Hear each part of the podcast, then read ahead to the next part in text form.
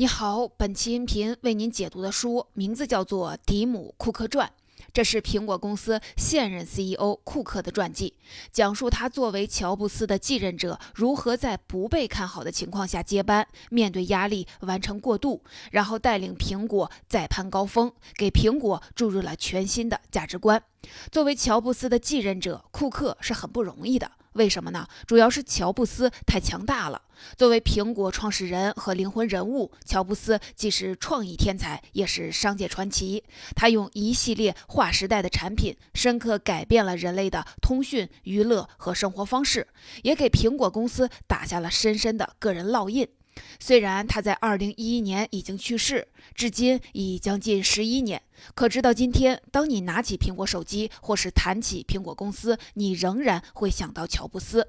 这可能是因为乔布斯的个人光环和领袖气场太强了，而偏偏库克又是那种看重隐私、专注低调行事的人，以至于当他接任时，引起了一片哗然。大家对他既不熟悉，也不看好，怀疑他能否接好乔帮主的班儿，更担心苹果会因此走向衰败。不过几年时间过去了，事实证明，库克不但没有被压力打倒，而且迎难而上。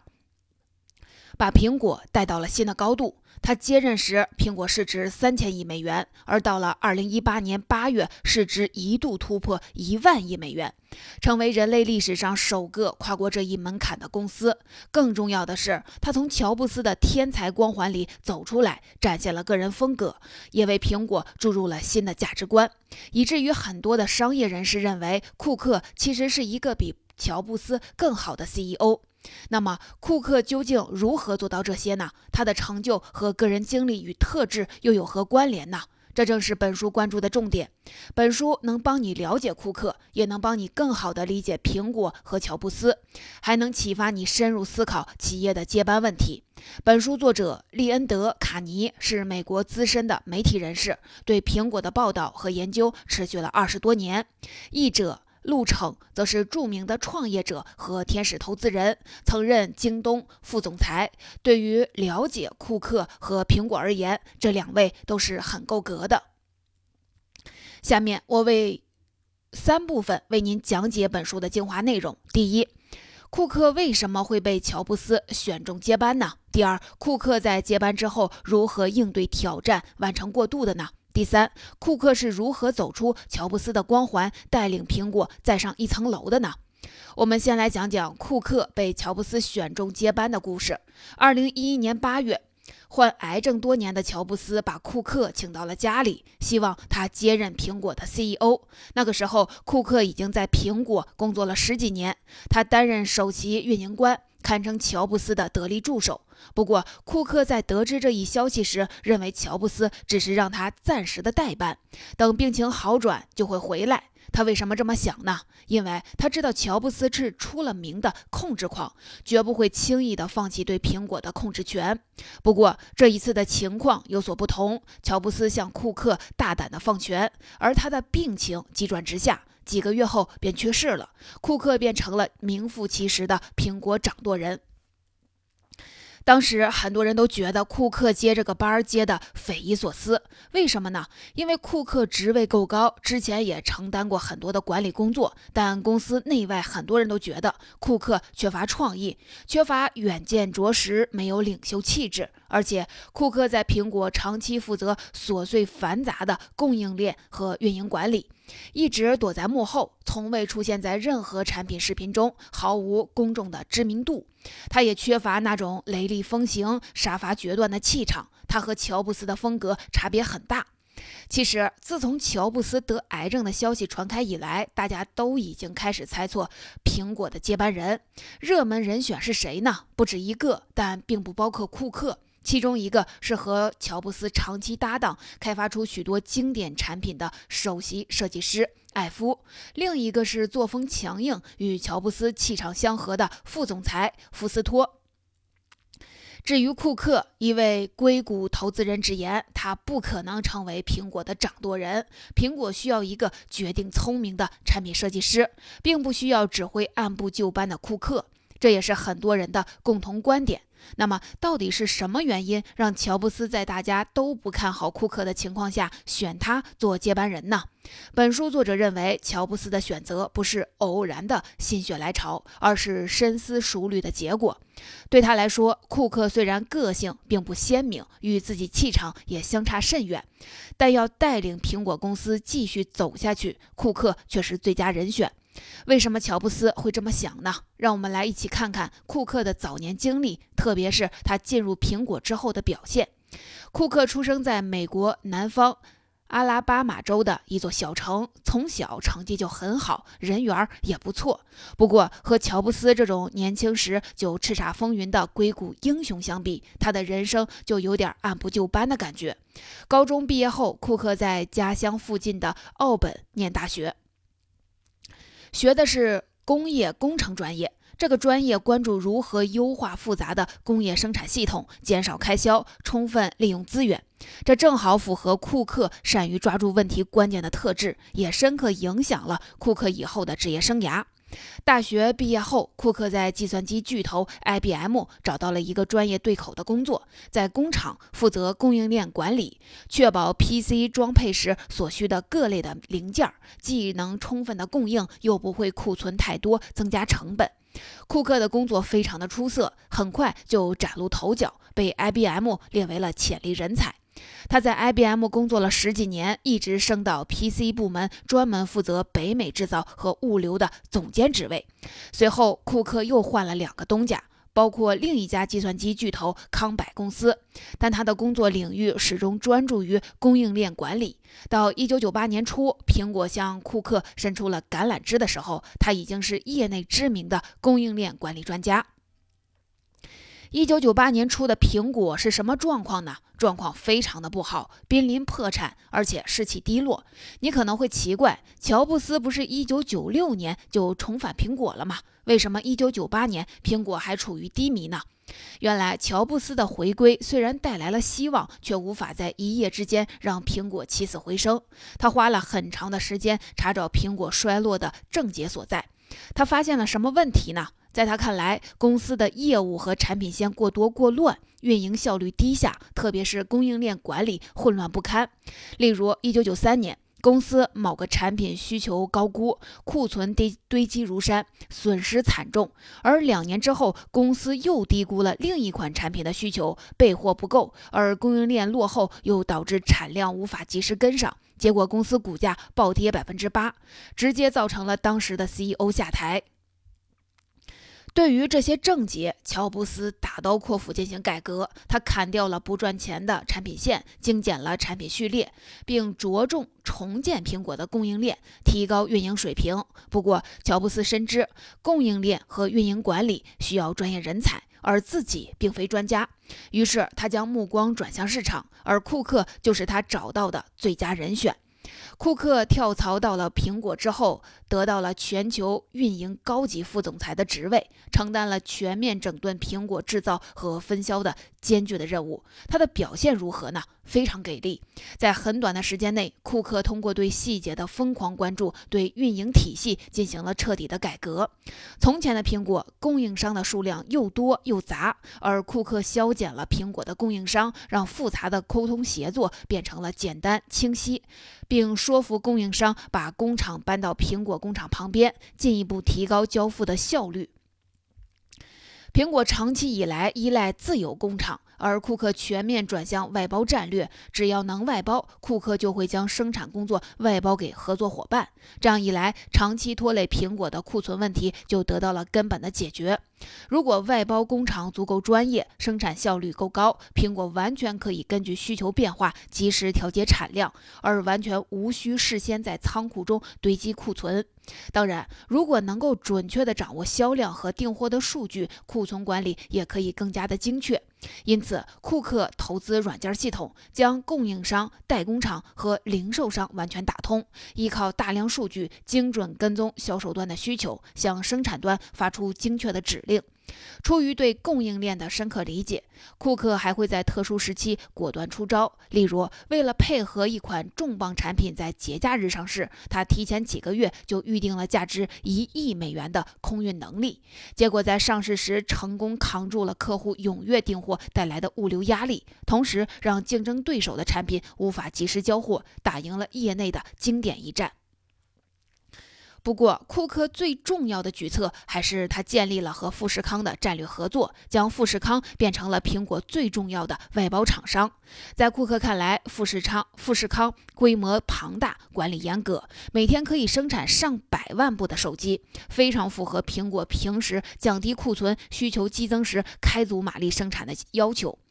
你可能会认为，富士康将工厂设在中国，主要优势在于劳动力成本低廉。不过，在库克看来，富士康的优势不止成本，它的上百万员工队伍随时待命，充分保证了生产的灵活性，而这种灵活性对苹果来说是至关重要的。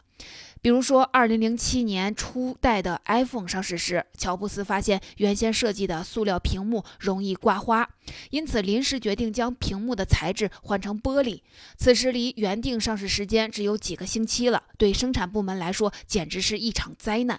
不过，库克协调富士康的加班加点连夜工作，终于在上市前完成了全部的更换。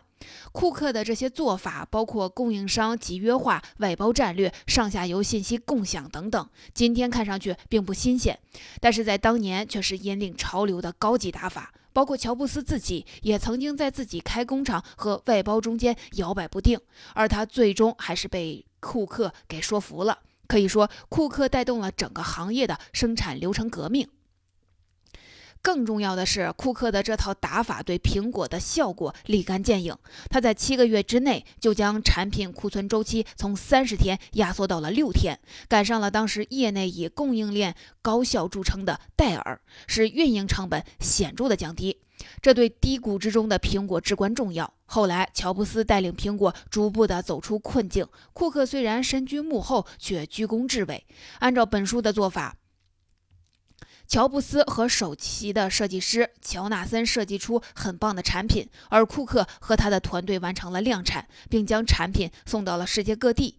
在库克的努力加持下，直到1999年，苹果的股价已经刷新了历史最高纪录，恢复了发展势头。正因为如此，库克虽然很少抛头露面，却得到了乔布斯的认可。他的职位越来越高，一直升到苹果的首席运营官。苹果总部全部五万员工中有四万都是库克手下。而且，乔布斯开始有意识地让库克负责不同领域，从供应链到运营到销售，再到硬件。在苹果内部，这是其他人都不曾有过的特殊待遇。同时，乔布斯多次让他暂时代班管理公司。这说明什么呢？说明乔布斯已经开始有意地培养库克做接班了。所以，到库克执掌苹果之后，虽然外界一片哗然，但是了解情况的苹果高层却都很清楚，这是水到渠成的结果。所以，库克被乔布斯选中成为苹果接班人，一点儿也不偶然。他善于供应链管理，帮助苹果重建了整个生产和运营系统，为乔布斯带领苹果复兴立下了汗马功劳，也得到了乔布斯的赏识和有意培养。乔布斯清醒地认识到，虽然库克不是那种在大众面前光彩四射的魅力型的领导，但对苹果这样一家已经很庞大的公司来说，库克的专长和能力恰恰适合带领公司在走上正轨之后保持稳定的发展。接班之后，库克的表现又如何呢？下面我们来进入第二部分，看看库克如何应对挑战，完成过渡的。大公司的接班过渡期向来都是各种问题爆发的危险期，更不用说库克是顶着外界的重重压力和质疑，从乔布斯这样的传奇人物手中接班了。他刚刚上任，就接连的遭遇了多重打击。二零一二年三月，库克主持了 iPad 三的新品发布会，这是乔布斯去世之后，库克第一次抛头露面展示新品。他的表现怎么样呢？非常的不自然，眉头紧锁，毫无兴奋感。他跟富有激情和魅力的乔布斯形成了鲜明的对比，进一步加重了人们的质疑。而他发布的这款产品也被果粉们认为是平淡无奇，销量平平。显然，库克的开局并不顺利。这还不算完，年终苹果公布财报显示，iPhone 销量不及预期。这样的情况近十年来仅仅出现过两次。市场担心三星等公司的安卓手机正在迅速的崛起，威胁 iPhone 的领先地位。结果，苹果股票应声下跌。与此同时，苹果的内部也不消停。库克上任后聘请的第一位高管，负责零售店业务的高级副总裁布劳伊特。仅仅干了六个月就被库克扫地出门了，他做错了什么呢？原来库克发现布劳伊特过度在意减少员工、降低成本、提高利润，而完全忽视了苹果店向粉丝传递文化与价值观的深层作用，果断解雇算是亡羊补牢。但外界也因此认为库克的管理毫无头绪，而且看人的眼光太差劲了。对于刚刚上任的库克来说，这样的局面算得上四面楚歌了。他如何破解困局呢？我们来看看库克的应对。先看看库克如何稳定内部。既然解雇布劳伊特已经揭开了内部调整的序幕，那就继续的推进调整，同时加强部门协作。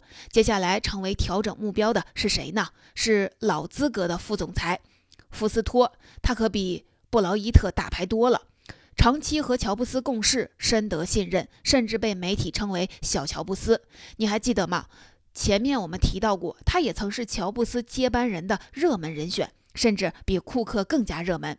那么，库克如何赶走福斯托的呢？当时，福斯托负责的两大项目——人工智能程序 Siri 和苹果地图，都出了大问题。特别是苹果地图，甚至会出现将用户指引到飞机跑道上去的低级错误，引起了果粉和公众的强烈不满。最后，库克认为福斯托不仅没有担负起应有的责任，而且已经成为团队的破坏者，因此果断下手解雇了福斯托。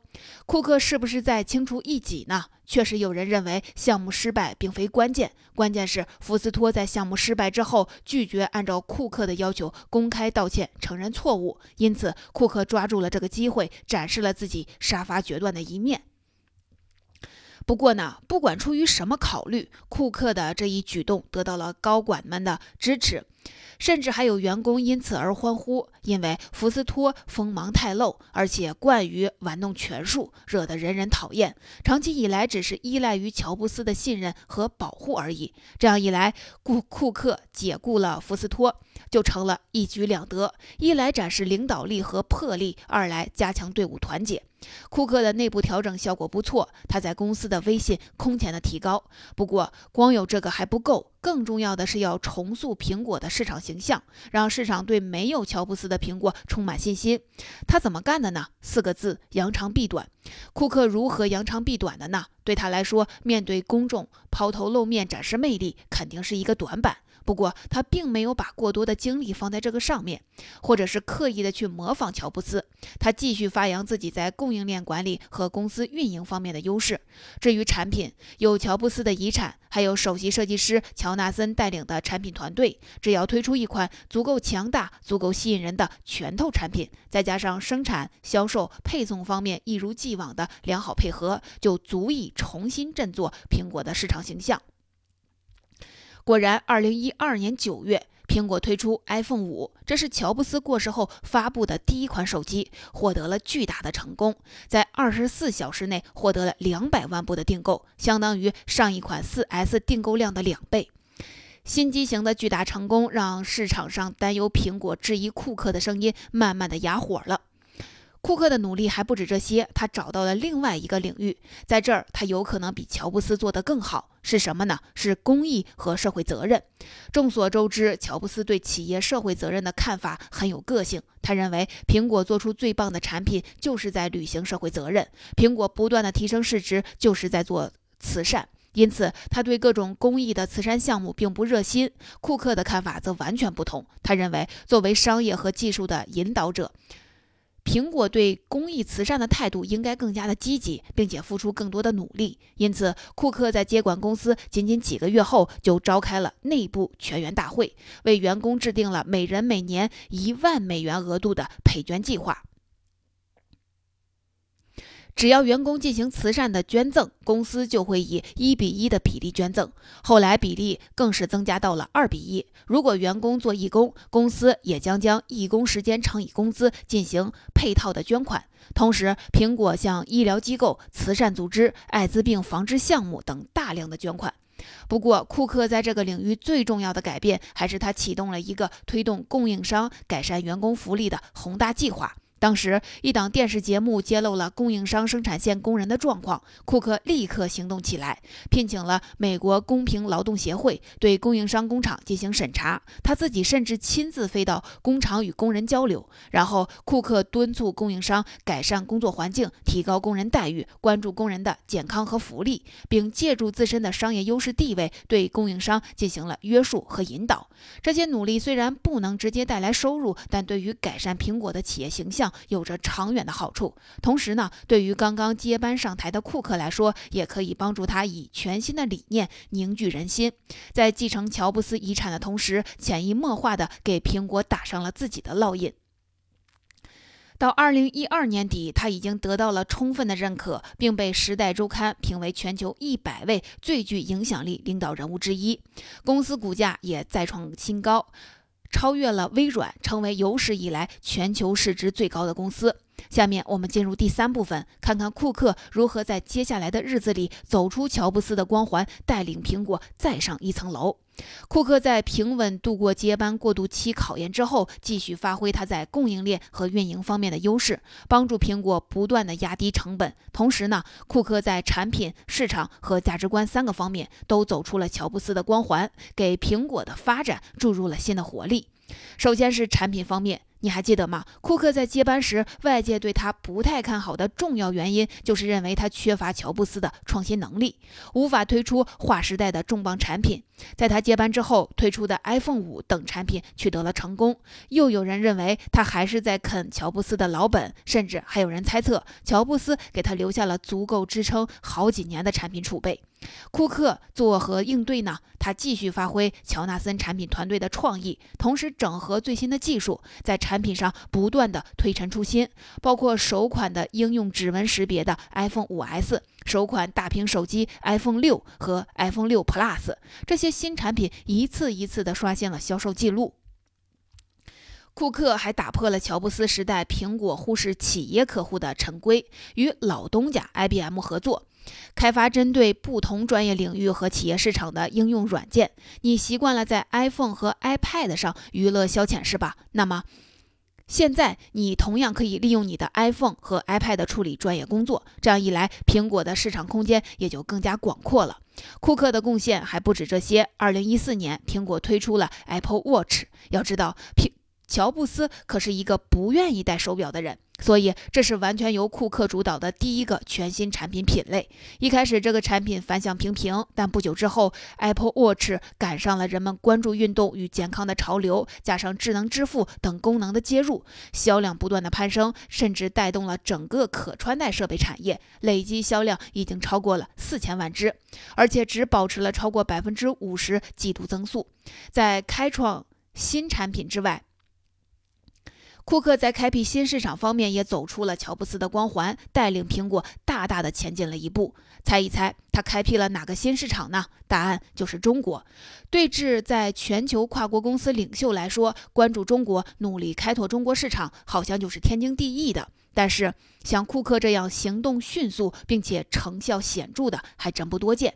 在库克从乔布斯手里接班时，中国市场在苹果总营收占比是只有百分之二。接班之后，库克把拓展中国列为了战略重点，迅速与中国的政府官员、电信运营商谈判，从合约机、专卖店等渠道多管齐下，并且就售后服务等方面出现的问题诚恳的道歉，改善形象。结果两年时间，中国市场收增超幅超过了百分之六百。营收占比从百分之二提升到了百分之十二，到今天营收占比已经超过了百分之二十。中国市场成为支撑苹果持续发展的强大动力。就这样，通过开创新产品、开创新市场，库克带领苹果赢得了比乔布斯时代更加辉煌的商业成功。二零一八年八月，苹果市值一度突破一万亿美元，成为人类有史以来第一家万亿美元公司。同时，依靠强大的供应链管理和运营能力，加上面对供应商和代工厂的超强的压价能力。库克始终让苹果保持着强大的盈利能力。例如，在手机领域，一家就拿走了整个市场利润的百分之八十。除了新产品和新市场方面的突破，库克给苹果带来的新东西还体现在价值观方面。他给苹果注入了哪些全新的价值观呢？我们一一来看看。一个是环保，乔布斯对环境问题并不关心。早年的苹果曾多次成为环保组织抨击的对象，而库克对环保给予充分的重视。他在生产运营中大量的购买可再生能源，敦促供应商重视环保，寻求安全可回收的制造材料。今天的苹果已经成为了绿色企业的典范，而库克的想法理想就更加远大。他希望苹果的整个供应链百分之百使用可再生能源和可回收材料。第二个是隐私。乔布斯时代，苹果在这方面的表现并不突出；而库克时代的苹果，每一次软件和硬件的更新都伴随着对用户隐私保护的加强。二零一六年，为了加持隐私保护原则，库克甚至不惜与 FBI 对抗，拒绝 FBI 以调查恐怖案件为由破解用户手机密码的请求。库克坚持认为，政府滥用权力侵犯隐私是很危险的。在旷日持久的争论之中，舆论论导向库克，而 FBI 收回了请求。还不止这些，库克重视团队族群和性别的多元化，关注残障人士使用产品的便利，并把这些融入了苹果的经营管理和产品设计环节。还有前面说到过的，在慈善和敦促供应商改善工人待遇方面的持续努力。二零一七年，他在一份财务报表中对苹果的六大核心价值观做了一次完整的概括，包括无障碍使用、重视教育、关注环境、包容与多样、隐私与安全，最后是推动供应商履行社会责任。今天你想到苹果公司和苹果产品，脑子里会出现什么印象呢？你可能会想到大胆创新、使用便捷、设计优异，这些可能还是乔布斯的遗产。但如果你想到绿色环保、安全、社会责任的话，那很多就要归功于库克了。库克认为，苹果作为万众瞩目的明星企业，理应成为正确价值观的表率。像做慈善、做环保、倡导社会责任这样的事情，不是权宜之计，而是应该去做的正确的事儿。通过这些价值观的注入，库克温和地给苹果潜移默化地打上了自己的烙印，让苹果在乔布斯时代之后有了新的内涵。好了，本书的重点内容就给您说到这儿，我们一起来回顾一下。第一，库克被乔布斯选中接班不是偶然，他善于供应链和公司运营，帮助苹果建立了代工战略，协助乔布斯带领苹果走出困境，是乔布斯眼中领导苹果平稳发展的最佳人选。第二，接班之后，库克通过内部整顿和扬长避短，度过了危机时刻。第三，在乔布斯时代，库克在产品、市场、价值观方面突破了乔布斯的光环，带领苹果走向新的成功，也给苹果打上了自己的烙印。最后补充一点。库克是一个优秀的 CEO，他接班以后的表现已经得到了充分的认可，甚至有人认为他比乔布斯更适合当 CEO，因为乔布斯即使在世的时候，角色也更像是一个首席产品官。不过，库克也不是完美的 CEO。近年来，他开始面对一些新的质疑：一是创新乏力，特别是缺少杀手级的新产品。他开创的 Apple Watch 还是不能和当年 iPhone、iPad 这样划时代创新相比。而这些产品的更新换代，越来越沦为硬件的堆砌。二是战略迷茫。苹果曾计划大举的进军自动驾驶领域，但行动几周几经周转。并没有看到什么成果。三是虚伪矛盾。苹果大喊社会责任，但他这种利用优势地位来榨取供应商和代工厂的模式，必然导致供应商代工厂强压成本，产生更多的社会责任问题。这些质疑加上近来国际经济贸易形势变化的大环境，使得苹果股价出现了波折，发展也面临变数。库克的能力也将面临更多的严峻挑战。